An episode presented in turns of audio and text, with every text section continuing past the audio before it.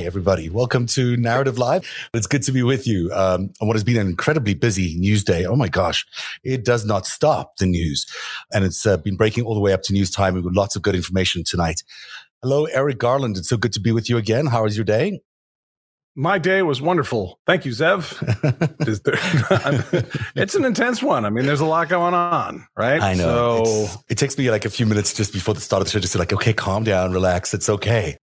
Yeah. Yeah, yeah. So we'll be fine. Uh, I mean, how do you how do you compose the tweet about um, Trump's people apparently planned the militias to have us shot if we left our homes after curfew after they stole the election? I had to listen I to mean, that like four times, and I transcribed it personally because I was like, I can't believe the machine, the machine put that out, and it said like they would shoot people, and I had to listen like four times. Justin Sullivan, who's an associate of Roger Stone, talks about a curfew where if you don't comply with the curfew, they will shoot you without any due process, rule mm-hmm. of law, or mm-hmm. anything like that.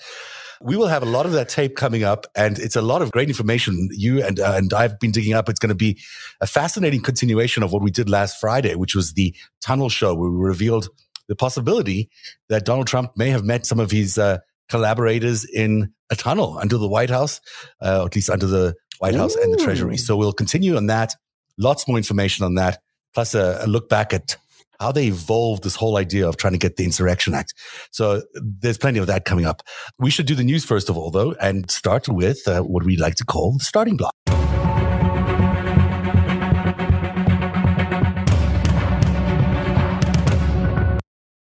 And the big news today was the uh, final arrest after 30 hours of Frank James, who's the suspect in the Brooklyn terror attack, which happened yesterday. The subway in Brooklyn was obviously the scene of a horrific a shooting and a smoke attack. 10 people were shot, but as many as 33 shots were fired in the subway uh, before Frank James was able to make a getaway.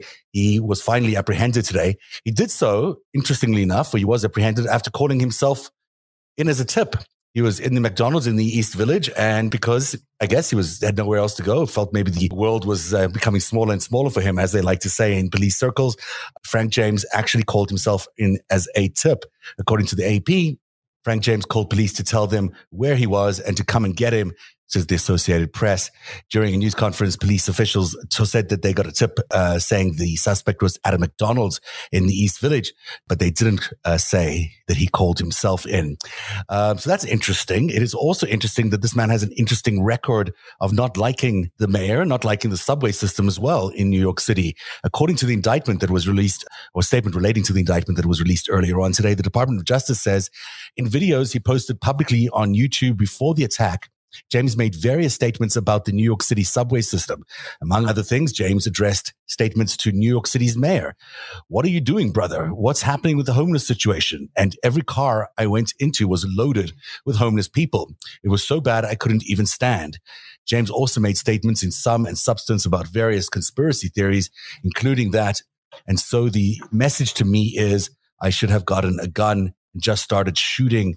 That is uh, at least a good idea of what might be his motive. I mean, we don't know exactly his motive, but he certainly seems to have had been aggrieved in some ways by the city's homeless people, the system, and the mayor. So maybe that's what he was doing. I mean, the guy obviously may not be as stable as uh, as one would want. He's got a history of being involved with the police. They've been aware of him. He's been in a transient home himself.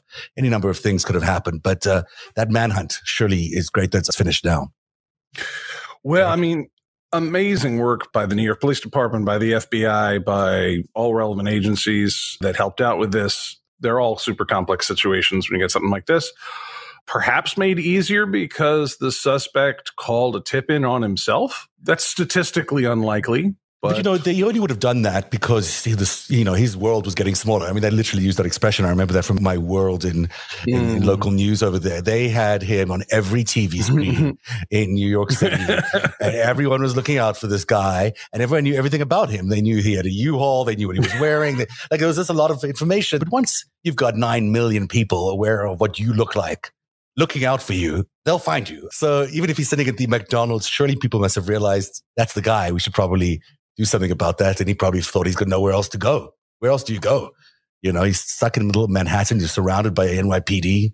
You know, there was a heavy populated area. I actually spoke with friends in the New York metropolitan area. Some have kids who go to school near there. And uh, so it was very personal. I mean, it's always personal. I don't know. I, I, suppose it's somewhat more comforting to know that he was just crazy, potentially. That's a very strong reaction to um, poor public transit.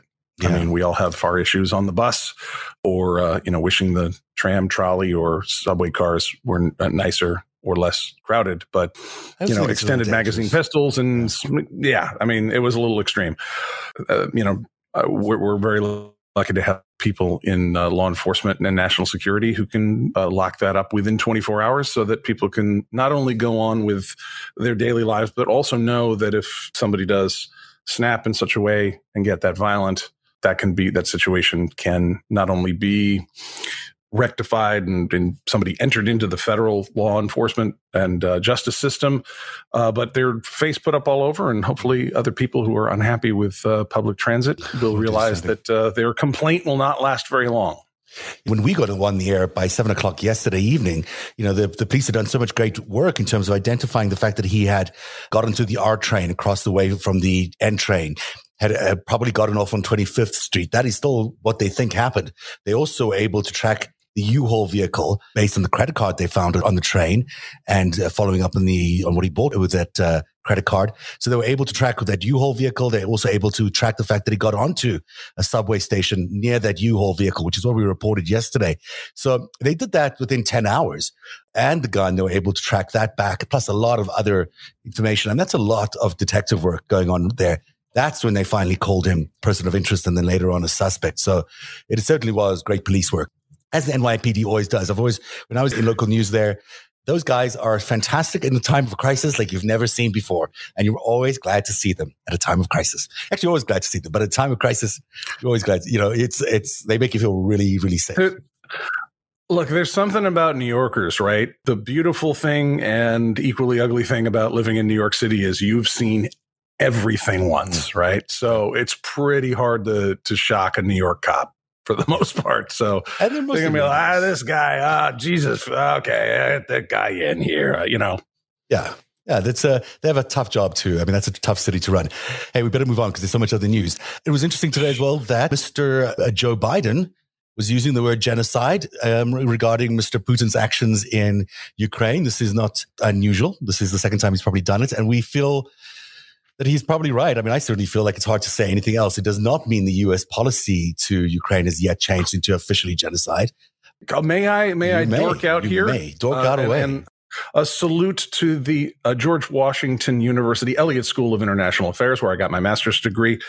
Um, in normal statecraft, which did get a little bit suspended during the Trump years, you can be forgiven for thinking, how could this be true? But before you had these lunatics with their lunatic Twitter accounts, you know, blasting out, out at the world every morning and whatever else, it was assumed that a statement by a president or other type of head of state was the official policy of that country.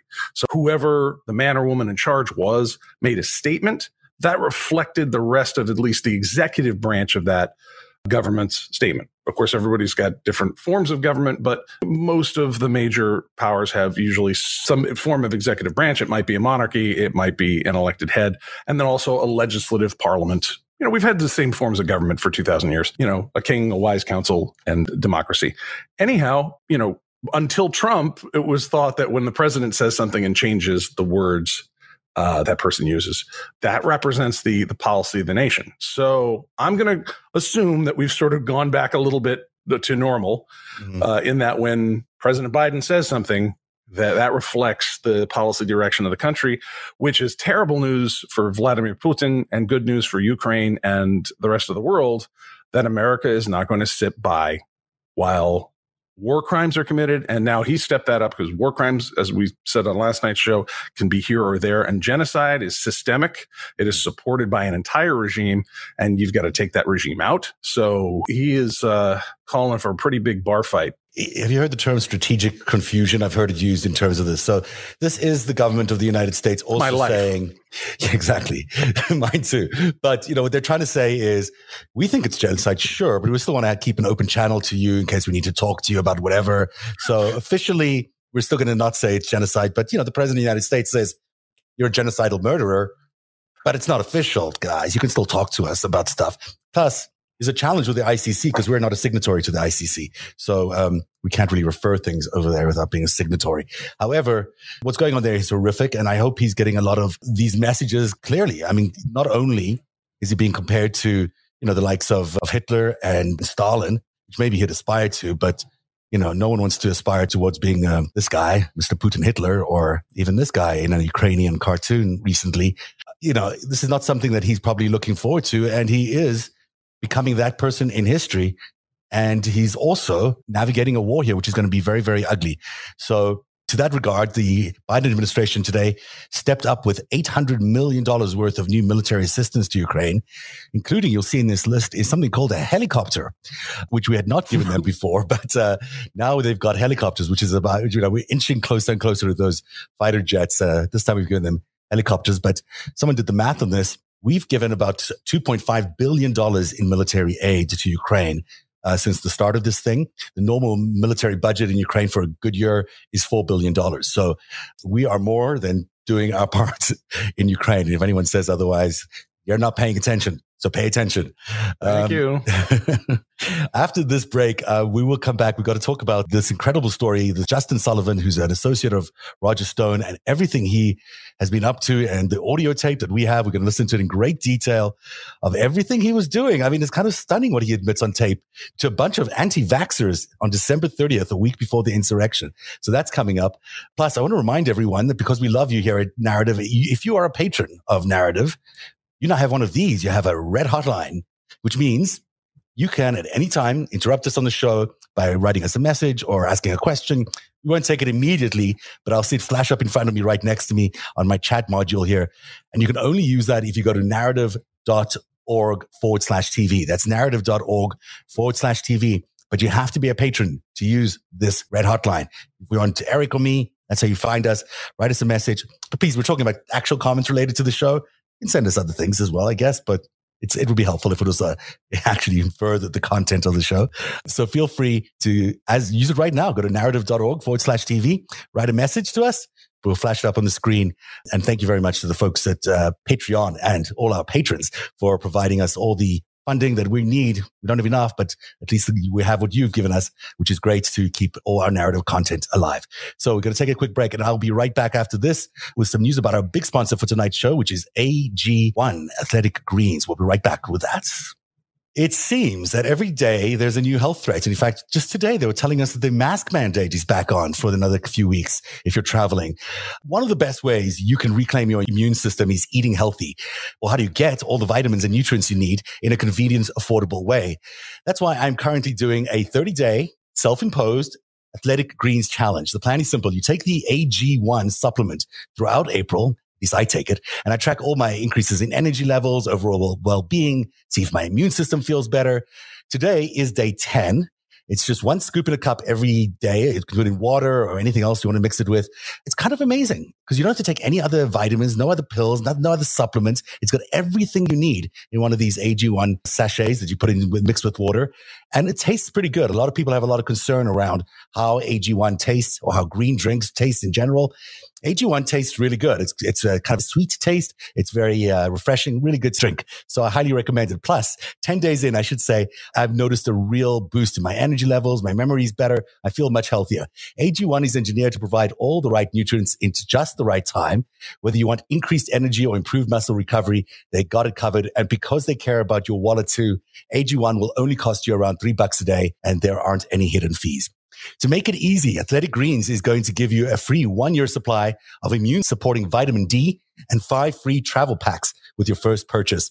All you have to do is visit athleticgreens.com forward slash narrative. That's athleticgreens.com forward slash narrative, the way we spell narrative, N-A-R-A-T-I-V.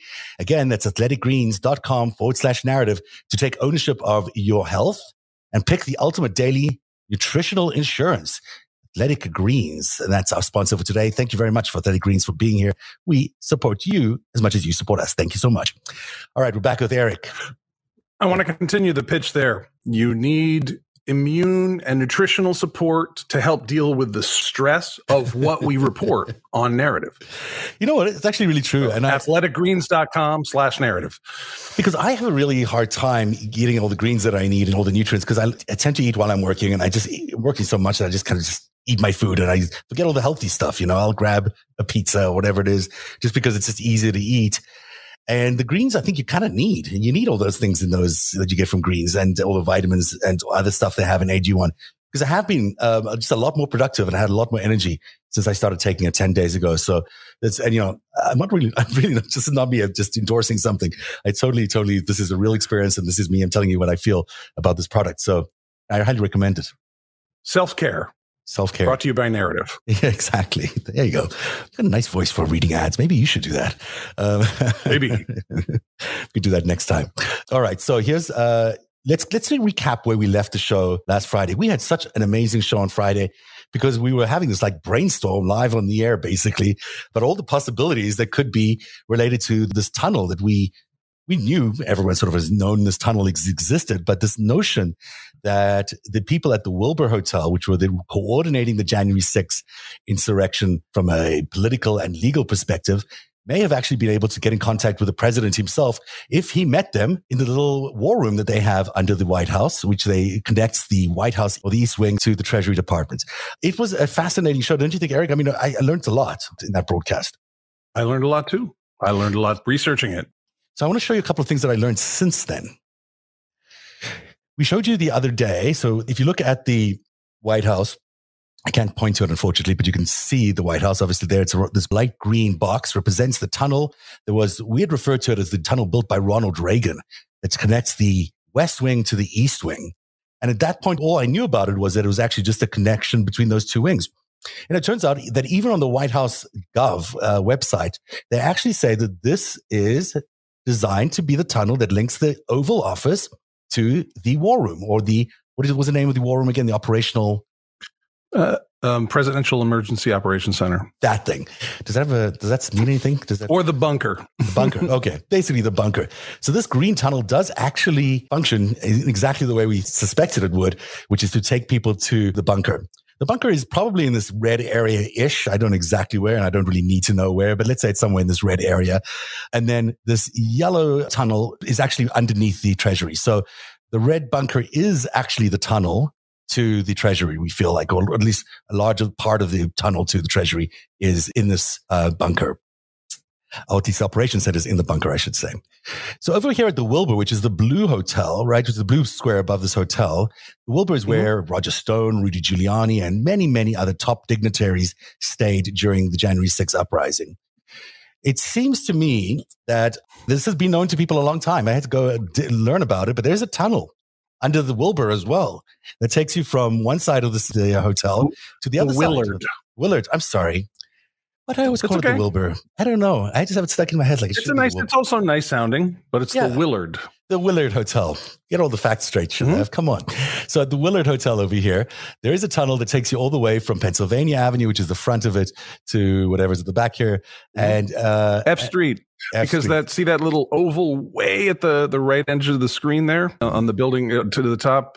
You got one. Okay, so you get your dotted blue line. Take yeah. it all the way to the edge of the screen. That yeah. was the headquarters of my company, Competitive Futures, for many years in Washington, D.C. So this is my hood. You know y'all. exactly your way around here. Where, by the way, I shared office space. They were in the office over with a guy named Chad Wolf, who worked for a Democratic lobbying firm. Chad Wolf was acting secretary of DHS on January 6th, and we used to share the same water fountain. DC wow. is a small town. Well, I mean, not only that, I mean, the Willard is one of these places that I, I don't know, that President Grant used to go and get drunk over there. That's apparently how they came up with the term lobby. Yes, because he used to get drunk in the lobby mm-hmm. and people used That's, to hit him up there. They would hang out at the lobby uh, yeah. of, the, the Willard. Yeah. Yeah. So it's, you know, there's another hotel, by the way, the Washingtonian. I think it's called the Washingtonian. I've stayed in that hotel right next to it. However, I don't think it's got the tunnel. And more importantly, it doesn't have the very like sort of esteemed spy history that the Willard has. I didn't know that about the Willard either. It has a, a long history of being a home to spooks. So this yellow line here, you oh, every, everybody meets there. So yeah. if you if you go in and you get a martini at the bar and you just look around, it's just a hot mess in there. Yeah. It's good. You're spying, basically. You walk in there, you're you're spying, or you're getting drunk. I mean, you have options. spying and drinking, multitasking. Now, you, you might be asking what the yellow section is here. Under the Treasury, there is actually a myriad of tunnels, believe it or not, not just the ones we can see or are known. There are many, many others which are unknown. This yellow one is mm-hmm. one of the known ones and actually is the entrance into the White House proper that exists off campus. And you'll you can look it up. All the mm-hmm. details are out there in the web somewhere. But it's interesting to me that it goes all the way down this street. I don't even know what that is. Uh, but then it connects into white house under what, the, the treasury. That street that's going to be 15th so i'm going to just surmise and it's i have no idea if this is true or not but it seems like it's quite possible that the tunnel leading uh, into the end of willard hotel on f street maybe connect to this other tunnel or these other tunnel networks that exist underneath the treasury and, and maybe you wouldn't even have to go above ground to get into the treasury. You could probably if you knew your way if you knew the right passcode or the right knock on the door you might be able to find your way all the way from the willard to the treasury um, okay, so some logistical reality about mm Washington D.C. Anybody who lives in D.C., works in D.C., knows what I'm talking about. Parking there is insane. There's something like the White House where when you got to get there, you got to get there. There's only a few dignitary, you know, a few of the top top staff that are going to have like a driver every morning that picks them up right. and takes them in. That's going to be like chief of staff, national security, top top the White House counsel, top people that get their own car. Otherwise, you got to drive in like every, every other schmuck.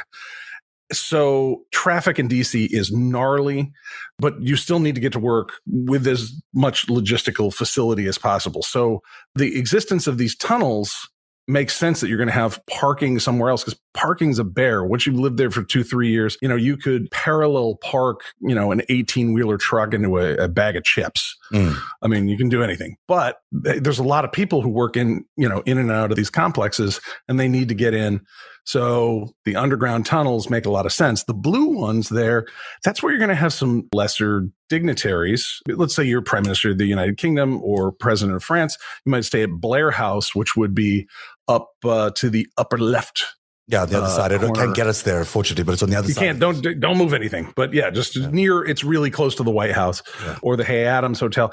A lot of people stay at the Willard, and you'd probably want a way to get over those federal buildings easily. So, look, I, I, mean, there's a lot of very important people who would have to get into the treasury, uh, even in an emergency. I mean, imagine you're in the in the middle of a war or something like that.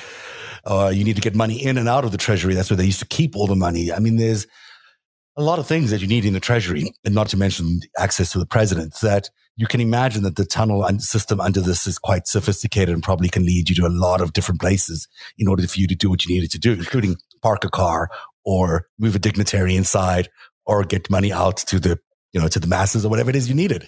You, it makes sense that under there there's a a lot of tunnels. They actually used to have a money laundry in there. You know, they used to wash the money in the treasury. So they had a literal laundromat, the money laundromat huh. there. Yeah. They don't do that anymore. They, they just let us have the dirty money, I guess. Um, so yeah, that's the tunnel system. You're caught up to speed about what we've learned since that day, but it certainly seems like you could probably get around pretty easily from the West Wing all the way to the Willard Hotel and vice versa without anybody really knowing because your own secret passageways. So let's say you were a bunch of low rent mobsters in your last half cup of gasoline yeah. and uh, you're skidding into prison and you're just looking to overthrow the United States government and all of Western democracy and set all of civilization back prior to the Renaissance. Yeah. And you're over at the Willard Hotel where you probably shouldn't be. You'd not yeah. even fit for there. And you needed to work with the White House. Both of these let's say the White House with was full of foreign agent scum and other just low rent criminals that need to be uh, you know interred somewhere.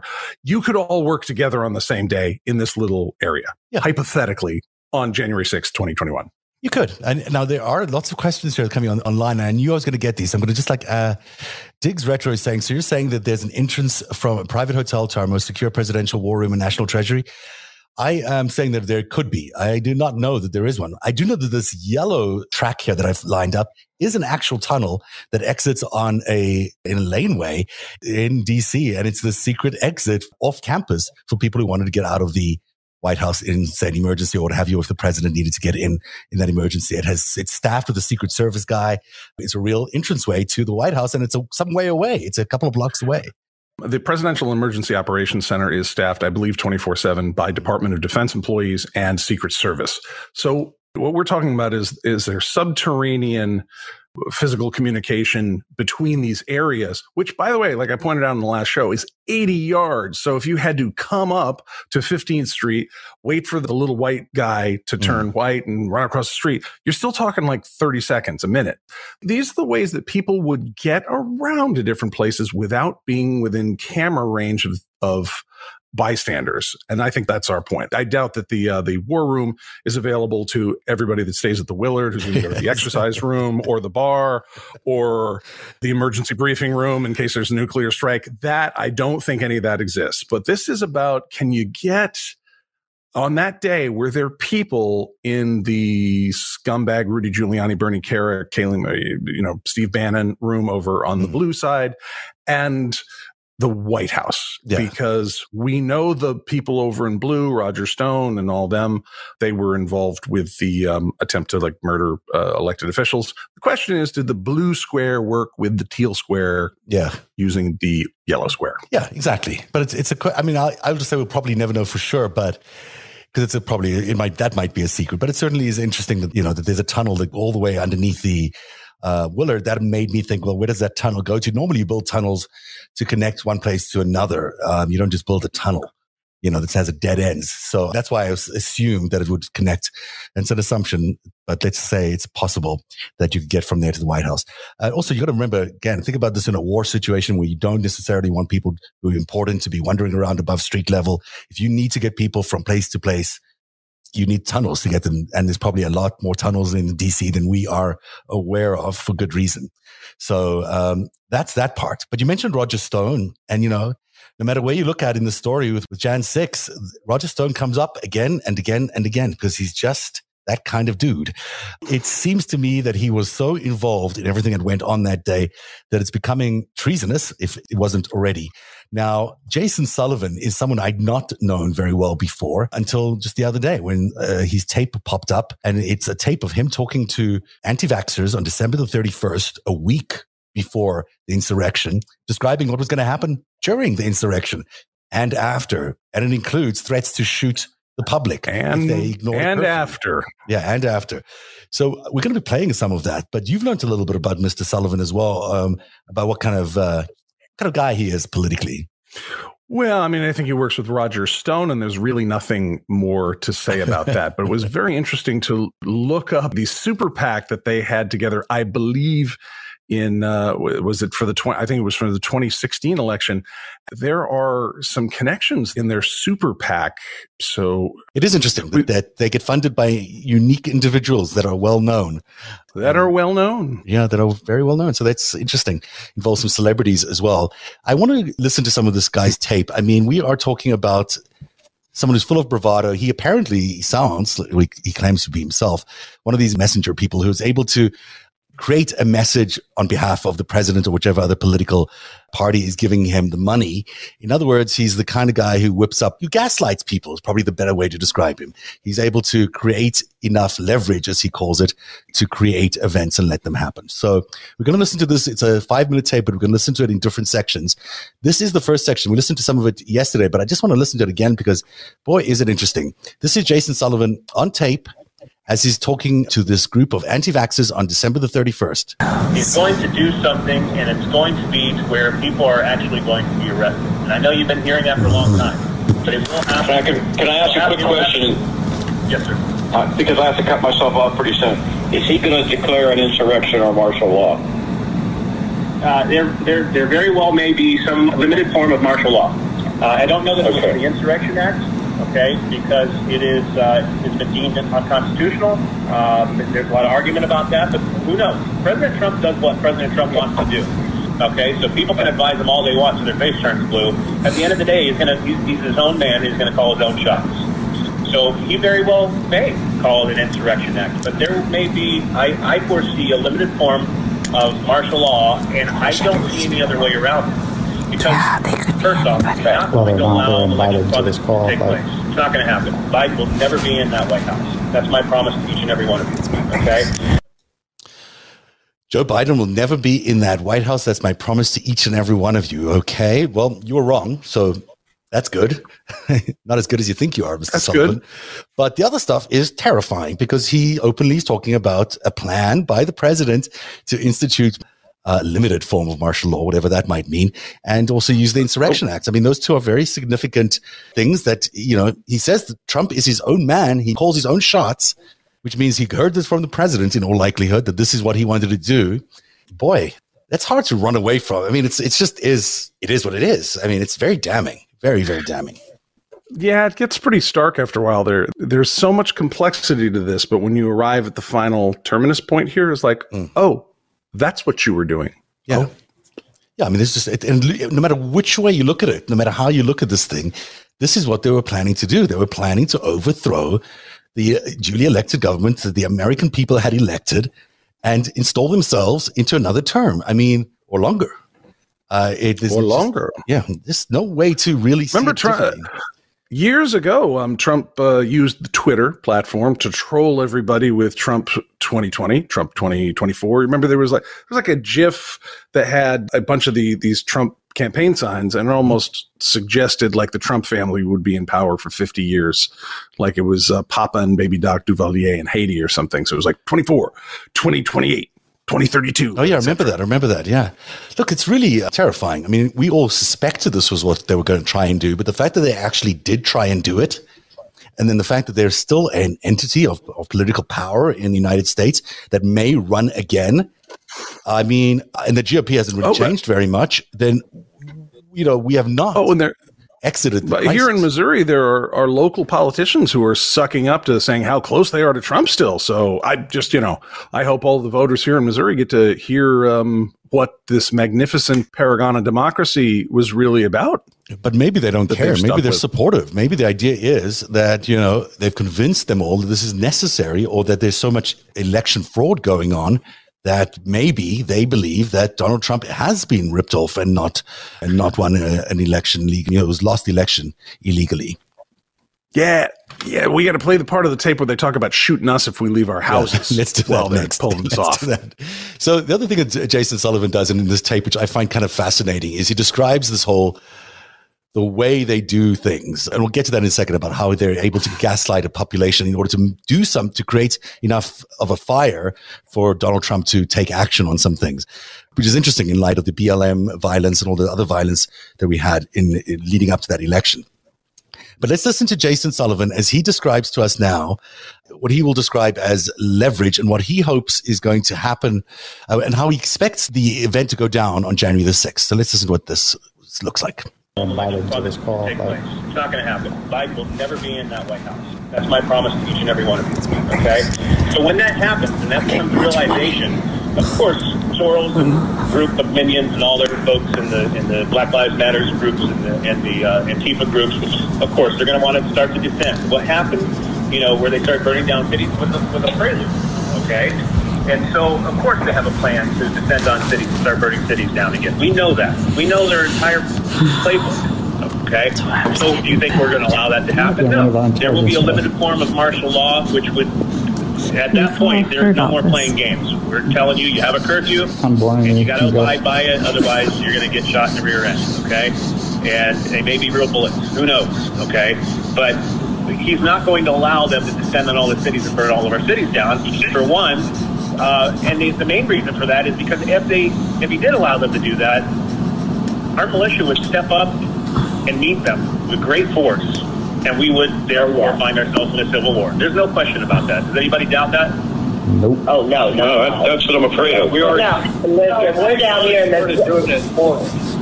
We're we're down here in the south. Trust me, everybody's yes. ready. Yeah, I've been there. I mean, I've got good friends in Tennessee. They got 120 acres. They're built. They're ready for World War III. I mean, everything, and, and that's my fallback actually. Okay, yeah. so, uh, but I don't see it happening because this president has principles, and he stands on those principles, and he will not break them for anyone. And so they picked on the wrong president. That's all I can tell you. The deep state thinks that they control everything, and they practically do. But they picked on the wrong president in this case. Okay, so I, I, I encourage everybody to not panic, not worry too much. Apologize for that background noise. Um, I encourage everybody not to panic for one. And anybody here that's been in the military, God bless you, and again, thank you for your service. And anybody in the military would know the first, you know, the first people to panic on the battlefield are the first people to, you know, to, to not make it. Okay, so I encourage you more than anything not to panic. And I understand everybody's scared. Okay, and I'm constantly talking people off the, the ledge every single day, just like I'm sure all of you are as well. Yeah. Yeah, we're all scared because of what you're doing, Mr. Sullivan. I mean, let's talk about that one comment in particular, which stands out. You know, you're either going to uh, comply with our, with our, curfew, or we're, we're going to telling you you yeah. have a curfew, and if you don't abide by it, yeah. you're going to be shot in the rear end. You know, mm. and it may be real bullets. Yeah, that was. And let's be real clear with the audience here. That was after they stop the vote count and the certification of the election possibly killing Nancy Pelosi or Mike Pence or other elected officials. Yeah. And after the quote, quick reaction forces of the Proud Boys and the Oath Keepers, after that, there were going to be militias, check this, in multiple cities, according to Roger Stone's associate here, multiple cities. And there was going to be a curfew imposed outside of the law we currently, the Constitution of the United States and the laws we currently live under, mm-hmm. these people were going to impose a physical curfew on American citizens. And their intention was if we did not obey them physically to stay in our homes, they would murder us. I want everyone to understand this. Mm-hmm. This was their intention. They win the election no matter what you voted, no matter what the count said, no matter what math says, no matter what science says. And when it's done, you shut up and you stay in your house, or we shoot you in the face, we shoot your children, and you shut the fuck up. That is what the Republican Party stood up for in 2016 and on through today. And that is what they need to pay for legally. Eric, you're 100% right. What they basic, not even basically, what they say are saying there is that they were going to impose martial law. They were going to get the entire National Guard deployed which is not really what they're meant to be used for, but they were going to be deployed under the martial law statute that they were going to impose. And then they were going to impose a curfew on Americans for being out later than they should be. And if you didn't listen to their curfew, he is saying there that they would shoot you if you didn't listen. And they may be real bullets, whatever they would be otherwise. I mean, it's right. They're not even talking about that's a cover for what they were really planning, which was you know World War Three slash Civil War here, mm. which is they use you know irregular militias because guess what? There's a bunch of Democratic governors that have control of these National Guards, right? And they wouldn't necessarily go along with that. We don't have a national military defense force within the boundaries of the United States because of the act of posse comitatus. We don't have that. We have local police forces. We have state police. We have county sheriffs. We have the rule of law all over there. And we have a military that faces outward. We have intelligence services that face outward, and very few that are watched very closely that might face inward in the case of specific threats. And what they're talking about, oh, uh, something Insurrection Act. I mean, that's a thin veil of we're going to bring our gunses out, our small, and who knows how this would have actually gone. But this was their dream and they threatened it in 2016 and they've been talking about it as this is why we need unlimited small arms in the united states second amendment something something shoot the government they're revealing what they really wanted to do they are absolutely they revealing us mm-hmm. they wanted Anyone. to shoot us if we didn't agree with them mm-hmm. Mm-hmm. I mean, you know, it, that's they're talking about. They're not talking about, you know, and if the Democratic Party says that they're not going to leave their seat of power, or um, we say this guy won the Senate race and he's the one who should enter the door. They're talking about coming to to your door, Zev, my door. Well, you're mm. in mm-hmm. Canada, but hey, um, they, probably they, they, probably would have annexed Canada. you know what's a, the um, they probably they, they, may not know that Canada isn't a state. Uh, who knows? But these guys are talking about going from house to house. Mm. And if I'm out after nine o'clock, mm-hmm.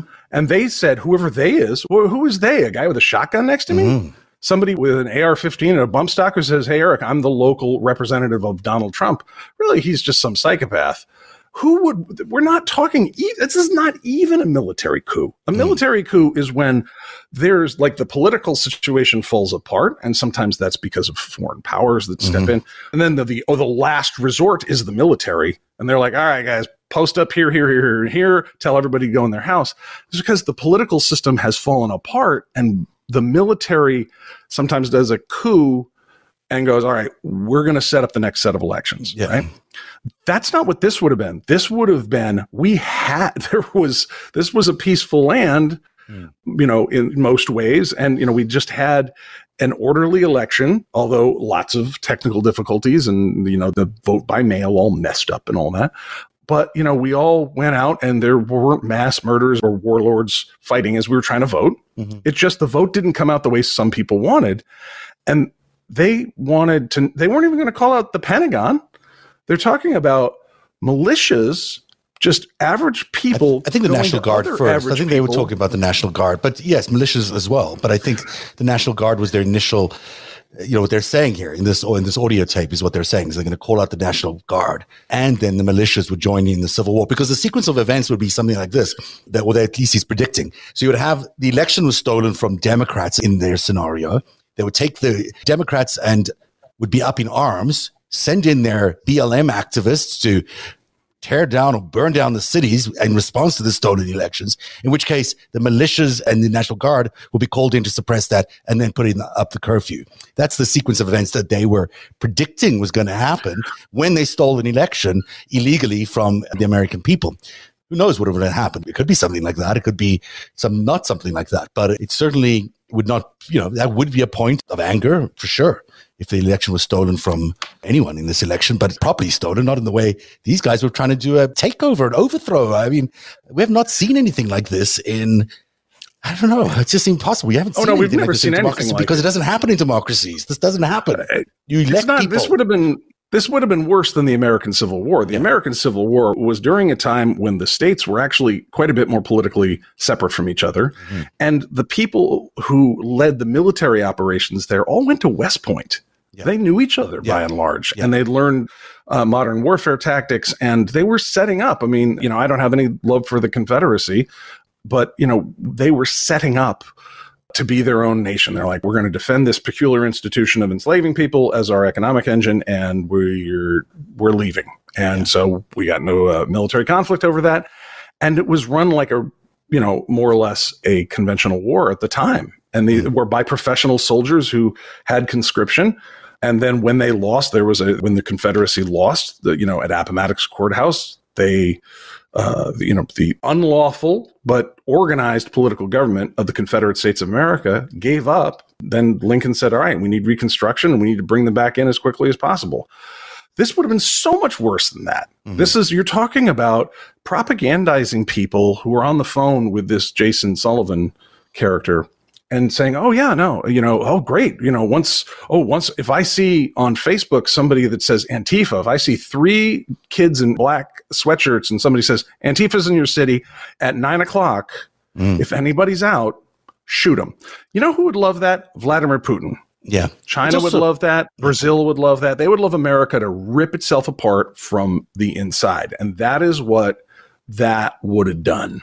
That a lot of states have, have, done this. A lot of states have started introducing laws where if you shoot somebody outside, you, it's not considered murder if you're deputized as a legal, as a law person. In other words, they're deputizing oh. their entire public who had guns, which was mostly white people, to shoot whoever they want to do in the name of the law. And that's already being passed in places like Tennessee, if I'm not mistaken, right now. That's actually law. Why are they passing those laws? They're passing those laws in anticipation of needing them under these circumstances. I mean, that's what's really going on here. Yeah, they were trying that in Missouri here at the beginning of the session. Uh, the law went down. It didn't uh, go beyond committee, I don't even think, yeah, but, but they were saying that all murders must be presumed self defense. Yes. Why? And I'm like, really? Like, if a 41 year old kills a six year old, like, yeah. we have to say, well, he was coming right at me, you know, with his teddy bear. I mean, it didn't make sense. But in this context, it makes sense. Yeah. Vadia Matri has a question for us uh, on our hotline, and uh, she's asking, begs the question if that false flag act is ready to go to burn the cities down. It's a very legitimate question. I think it was answered. John something. Uh, he was the, the young man who was both an Antifa guy in the summer protest, Yeah. and then he also showed up at the Jan six in, uh, invasion there. Uh, NGO, uh, it's named and- John NGO or something, or Jason, I can remember. You can go. uh, Jason, go- uh, yeah, something, and uh, he was the one who, who videotaped um, yeah. uh, That's the one. Ashley Babbitt's killing. So You know, the reality is, of course, they were. I mean, we we did the coverage of. Remember that Portland attack that we covered about a year or so ago. And in that, there was two people that were killed in the street, and then a few days later, the assailant was also killed by police. Remember, we did that story. It was kind of a dramatic story, one of the biggest stories in the run up to the elections in 2020. The understanding from our coverage during that story is that there were, in fact, uh, crisis actors. The a lot of the Antifa people, when they were, you know, when we looked inside the Antifa organizations, they were, you know, sort of professionally run, perhaps foreign run false flag actors, really, that were designed to inflame situations. So, you know, if you wanted to create a situation leading up to an election where you had violence in cities, you would take these you know, actors who were playing Antifa and have them confront our or their uh, MAGA people, and you'd have conflict. Of course, you'd have conflict, no doubt. You'd at least you'd be able to create some sort of conflict. And the same thing happened in a couple of other places. A BLM as well is another interesting. Look, look at what happened in Kenosha, right when. Rittenhouse was out there. Why was Rittenhouse out there when all these people were clashing with each other with his gun ready to shoot people? I mean, those are the kind of situations where you think this doesn't, in isolation, maybe you can understand it, but as when you look at it as a trend, and where are they now? They're not out now. They were out only then. Well, it's funny. I mean, I think you know, when, after George Floyd was killed, and you see the the response to it, where there were protests, and then we had federal troops try and put that down. That was something Barr brought in. And today is an interesting news day because the United States Park Service, uh, no, sorry, U.S. Park Police, and the U.S. Secret Service did a settlement with some of the uh, the protesters who were aggressed by Barr's federal troops that day, the identity of which we have yet to learn. Because one of the things that this settlement said is that the U.S. is going to ha- will not have any more officers out that aren't identified with name tags and whatnot. Hmm. My personal theory is that you know Trump and Barr and all these co-conspirators created all those different events that summer to inure to get the people used to the notion Exactly, of a exactly. nameless federal force, just somebody with a gun saying, shut up, go inside. We're in control right now. Mm-hmm. And why? Because Antifa. Now it turns out, now I did a little quick search just to jog my memory, was John Earl Sullivan was Right. one of these supposed Antifa types who has a more complicated backstory, and he was in the invasion of the Capitol. So, Right. you know, was that? I mean, it seems like they realized they were going to lose to Joe Biden. So it's like, let's get the American people used to this. And you have events like uh, the McCloskey couple down in uh, downtown St. Louis in this very, very safe, gated community. And uh, where, but they come out with their guns that they're pointing at each other with this terrible barrel control and whatnot. And they were role modeling this is what you do, guys. This is normal. Some 17 year old uh, with an assault rifle is going to just murder some people and he's going to get off because hey, that's we well and these people are all very convinced of themselves. Like look okay you, you and your belief in um the constitution and democracy and the, the last 2000 years of progress look i know better than you. And um you know so i'm just going to have to shoot you and i'm sorry. And uh I mean, where I'm from, that's a rabid animal that you have to put down. So one have to be careful about that kind of talk Yeah. uh, which these people very much not been very careful about. But I think a lot of the imagery that was created that summer was to raise up these, you know, look, you need to get, look, this is just how this is going to happen. These people are going to, you know, they're they're going to be upset that they can't steal the election from you, and they just need to be shot, maybe by you or someone else, which is um, nightmarish. You know, let me also add to that as you talk about all of this. It reminds me that it was Charles Bausman, a Russian agent that was amongst the many people that was helping uh, sort of ignite this movement of white nationalism and and you know the sort of very aggressive, far extreme right wing, and Russian spy in Pennsylvania helping make all this happen. You know, that just adds to what you were saying earlier. I bet you Putin would be very happy with this. It would not surprise me if a lot of these militias are funded uh, directly or indirectly from Russian sources. We certainly know the uh, you know, uh, many of the white nationalist organizations were funded out of out of Russia. So, you know, that just adds more interesting layers to what is a very disturbing picture. We have running out of time, and we've just got one little bit left here from Jason Sullivan, and about uh, two thirds of the show is still to go, but we won't do it tonight. We'll just play this one last clip and see how he ends off this little clip. Again, this is associate of Roger Stone talking to anti vaxxers on December 31st. When you want to get things done, when President Trump wants to get things done, he creates public pressure. I'm part of that public pressure. I'm one of the people that makes certain that it becomes viral, that everybody starts talking about it. Okay, the people start yelling and, and spitting and fighting and kicking and screaming about it. Okay, then when that happens, then they have all of these hundreds of convers- uh, hundreds of thousands of conversations taking place that proves that this is what the American people are talking about. This is what the American people want.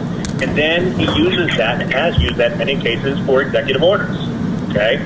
I was called by Paula White to put pressure on Mitch McConnell because Mitch McConnell wasn't going to take the Prison Reform Act to the floor. He was going to kill it. She called me and said, put the pressure on him. No problem, Paula. She's a good friend of mine. Put a lot of pressure, and it was literally a, a day later that he caved and he said, I'm taking the Prison Reform Act to the floor. Okay? It was a miracle. That's how things get done. So you have to create leverage where you don't have it. And right now, you know, we can do a lot of these things. I like the idea. Let's do the indictment. Okay, let's go through the process. But it's going to be a process. That's not going to be the you know the Gordian knot solution, so to speak. But it can certainly be a hell of a nail in, in you know in their coffin, especially if the process runs through. Okay, but at the same time, there's got to be a multiple front strategy.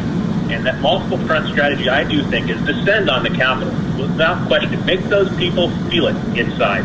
Okay, so they understand the people are breathing down their neck, and we've had it, and they've got it, and we've got to be perfectly clear about it. Now, I'm not inciting violence or any type of riots or anything like that, but we need to be loud.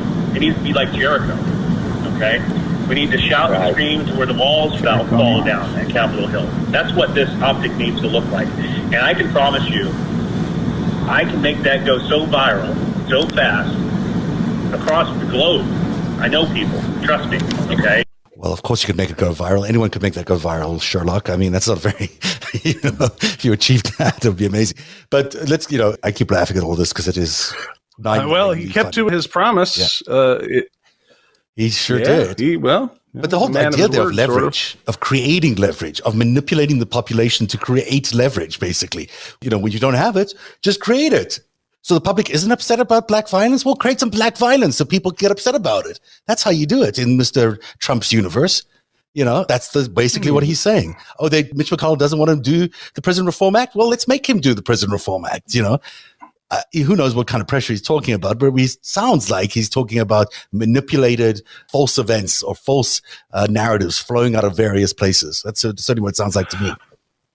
What it sounded like to me is pretty clear. He's like, look, the point is to get this message out there to get Americans fighting, spitting, yelling. Mm-hmm. I mean, and he's like, I'm not trying to invite incite violence. Yeah, you are. That's exactly what the definition of that is. And you're yep. a criminal and you should be indicted and you should be remanded to custody and you should be put in prison. So I imagine it's complicated because of this conspiracy. So I'm not blaming the Department of Justice for not having done it yet. But now is a wonderful time because that's incitement of insurrection. And uh, wow, put You're these people in prison, right. all of them. And this is one of the reasons that the Justice Department has expanded its uh, investigation recently. This this particular tape that uh, Mr. Sullivan is heard saying all these things is one of the reasons they've expanded the investigation. So, and it's interesting. It dropped sort of in the middle of yesterday's hubbub about the terror attack in New York. So it didn't get very much coverage, but I certainly hope it gets more coverage from now. I mean, the stuff that this man is saying is absolutely proof. There's no doubt in my mind. This guy is saying what it is. He's saying it a week before it happens. It shows that there's mm-hmm. premeditation. Mm-hmm. It shows that they had a plan. It shows that they knew exactly what they wanted to do and what the intended outcome was going to be. I mean, it, doesn't leave and, to anything, imagination. And, Sorry. And in this RICO conspiracy, because that's what it is when you have a criminal conspiracy that involves this many actors at different levels, they don't need to know each other. This is a RICO seditious conspiracy that involves Ginni Thomas. Oh, yeah. Uh, the wife of a sitting, for now, uh, Supreme Court justice. It involves Attorneys General Association. It involves uh, uh this know, man, Mr. Michael Flynn, uh, uh, and oh, his that's right. You know, by the way, yep. Michael Flynn's brother, I was talking to on the phone yesterday because he wanted to be interviewed on Narativ. Uh, we'll see about that. But he uh, tells me that he and Michael Flynn went home to the hotel after the speech by Donald Trump and that he took a nap and he believes that, you know, Michael Flynn went to his hotel room and that was the last time they'd heard from, you know, that last time. That's basically all they did that day. I, sorry, uh, Joe, uh, I don't believe you. I mean, what, old. going on? There was an insurrection happening. You went to bed? You took, you had treason two Irish is, coffees and went to bed? Uh uh-uh. uh True, true. Treason is tiresome. I, but these are old men. I believe it. Sort of. uh, certainly, Mr. Uh, Michael Flynn, I find it very hard because he's the inventor of this whole thing.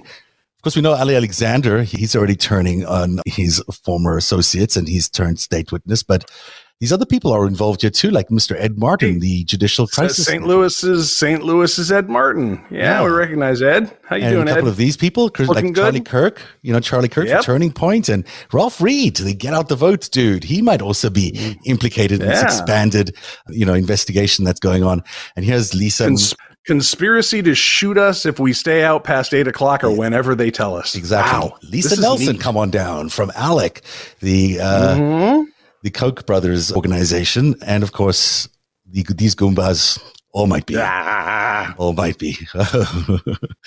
All right. Well, that's the show for tonight. I only got half, even a third of the way through it. I had so much research done here, and you were going to enjoy all the research because it was going to take us all the way back. But we, um, just, we just ended with like a call for America to go shopping for men's clothing, and just like ah, we need we need better dressed villains or something. We do. Let's take them off the screen. I can't stand looking at them at all anymore. Thank you, thank you, Zev. Oh, so much better. Look how dapper all you right. are. Look at your your nice outfit. Uh, I know you have to run. A terrific show, and thanks you everyone for participating. Thank you to our patrons who tried out our new hotline. It works pretty well. And I hope you sign up to patreon.com forward slash Narativ where you can join in on the hotline conversation. It's great to have direct access to our patrons during the show so we can answer your questions.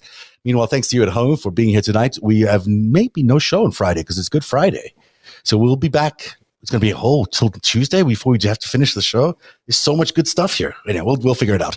Eric Garland can be found at his podcast at Game Theory today, but also at Eric Garland on Twitter. Anything else you want to and, share and say? And in a in an unmarked bunker underneath the tennis court. Oh, marked by the yellow circle, by the yellow outline, which I've I've, that's classified. Yeah, that's classified. Just wanted to make sure that you knew I knew where it was uh, if oh. I needed to find you. So, and that is the show for me. I'm going to be here, probably still uh, trying to write an article based on what we've just written, but maybe not here on Friday. But we will put on something on Friday night at seven o'clock. It might be a repeat episode or something else lovely on the show uh, to make sure that you're not having a lonely. Friday night without us. And until we see you again, which will probably be live next Tuesday, have a good night, everybody. Narativ is made possible by viewers like you. Join today and support truly independent journalism at patreon.com forward slash Narativ. That's patreon.com forward slash Narativ.